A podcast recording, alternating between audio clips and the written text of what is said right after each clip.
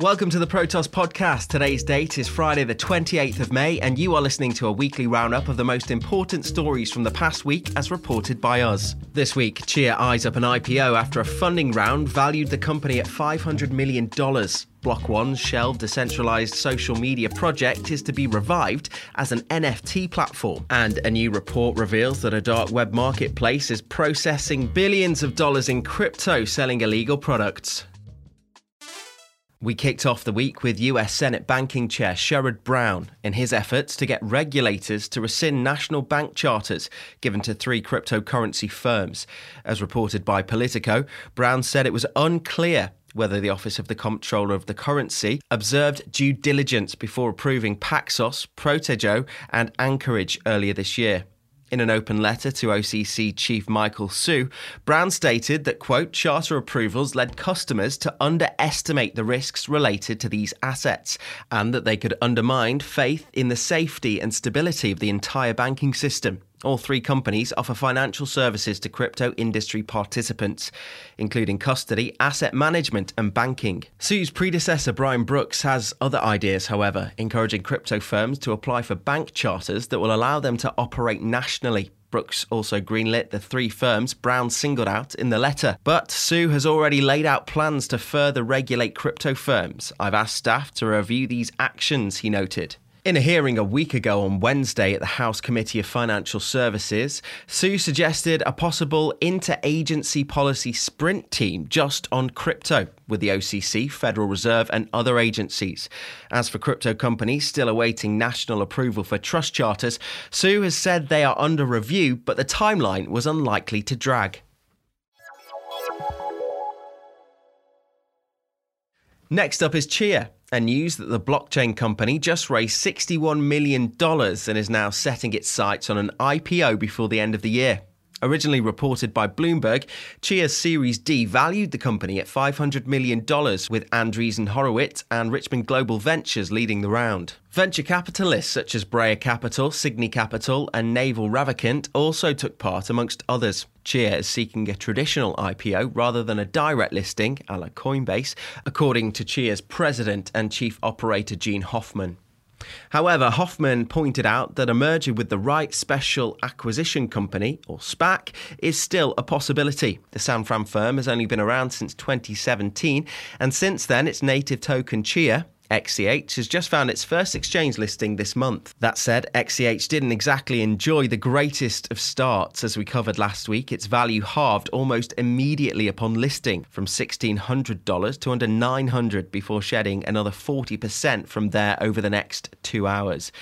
The token is currently trading at $802 as a result of the recent crash that wiped over $1 trillion from crypto markets. And now its major selling point, that it's a green alternative to proof of work crypto like Bitcoin, is starting to deteriorate. As lead brain Bram Cohen, who also founded BitTorrent, and his team are fond of telling us, Chia does away with energy thirsty mining and instead opts for a purportedly eco friendly proof of space and time consensus algorithm. But there's compelling evidence that ditching electricity sapping mining rigs in favour of vast swathes of hard disks is no better for the environment. An example can be seen with Chia's plotting, a process in which the software prepares to distribute tokens. It's done normally through the power of solid state drives, as found in many modern desktops and laptops. SSDs usually last somewhere in the region of a decade, but Chia's plotting process means they can be a frazzled husk in less than two months.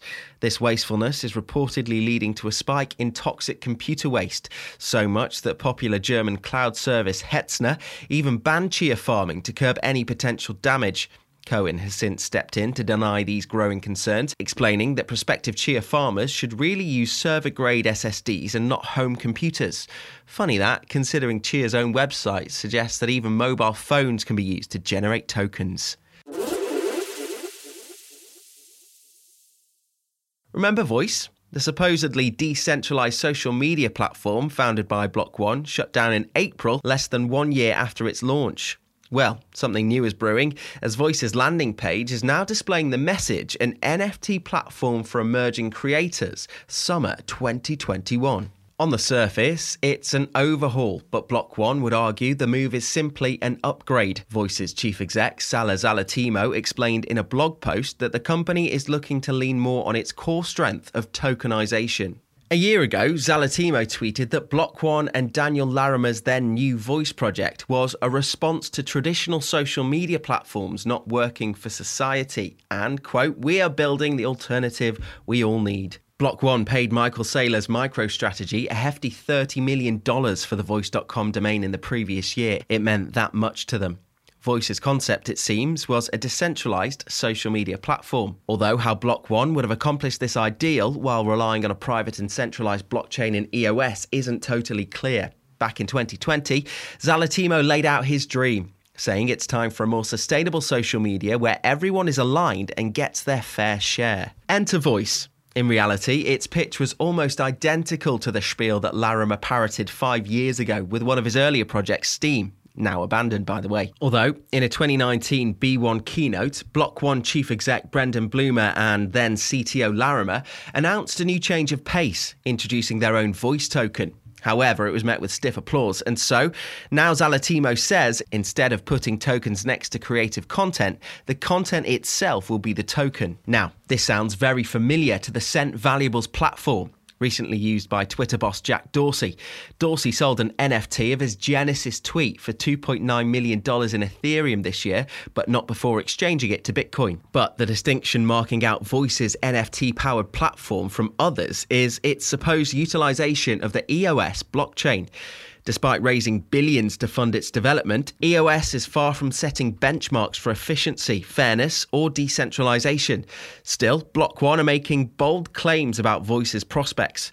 Zalatimo's most recent announcement reads, quote, the days of creators being exploited by platforms are coming to an end, end quote.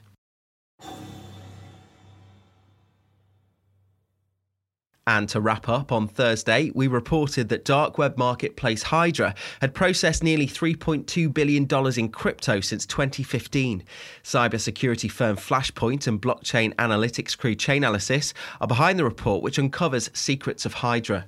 Transaction volume on the popular Russian language marketplace jumped 624% since 2018, rising to over 1.3 billion in 2020. According to the joint report, Hydra's buyers and sellers are using cryptocurrency exchanges to fund and withdraw from their accounts. But the report omitted which cryptocurrency exchanges Hydra users favour However, they did class many as high risk platforms. By their definition, a high risk exchange has little or no compliance programs such as Know Your Customer KYC processes. Still, the analytics crew found millions of dollars in crypto from Hydra to, quote, one of the top mainstream cryptocurrency exchanges on the market today. Flashpoint found that buyers and sellers have had to live with changing platform rules since July 2018. For example, buyers were prevented from withdrawing crypto. Sellers had to complete 50 transactions and maintain a $10,000 balance before they could withdraw, and withdrawals needed to be first converted into Russian rubles. The rules were apparently designed to render the financial trail, quote, meaningfully impaired. From this, a new occupation in online drug selling has emerged to skirt the increasing security measures and identity requirements found on crypto exchanges. It's been dubbed buried treasure, and according to Chainalysis and Flashpoint, so called kladmen can earn up to $400 per day working as middlemen for sites like Hydra. First, buyers bury fiat cash in a pre arranged location. The seller later digs it up and buries the product, in this case drugs, for the buyer to collect. It's a miracle how Hydra has so far evaded legal strife encountered by competitor marketplaces such as Joker's Stash, Verified, and Maza. Those platforms have either faced attacks from other cyber criminals or been dismantled by law enforcement. And with a growing empire, things may start to get trickier going forward for Hydra. And that's your lot. Thank you so much for listening. We hope you enjoyed this week's episode, but we realise that there's only so much we can cover in just under 10 minutes. So if you want more of the stories that matter, then check out Protos.com. And don't forget to subscribe to the Protos podcast on Spotify, Apple Podcast, or any other major podcast provider for more weekly roundups. We'll be back next week. See you then.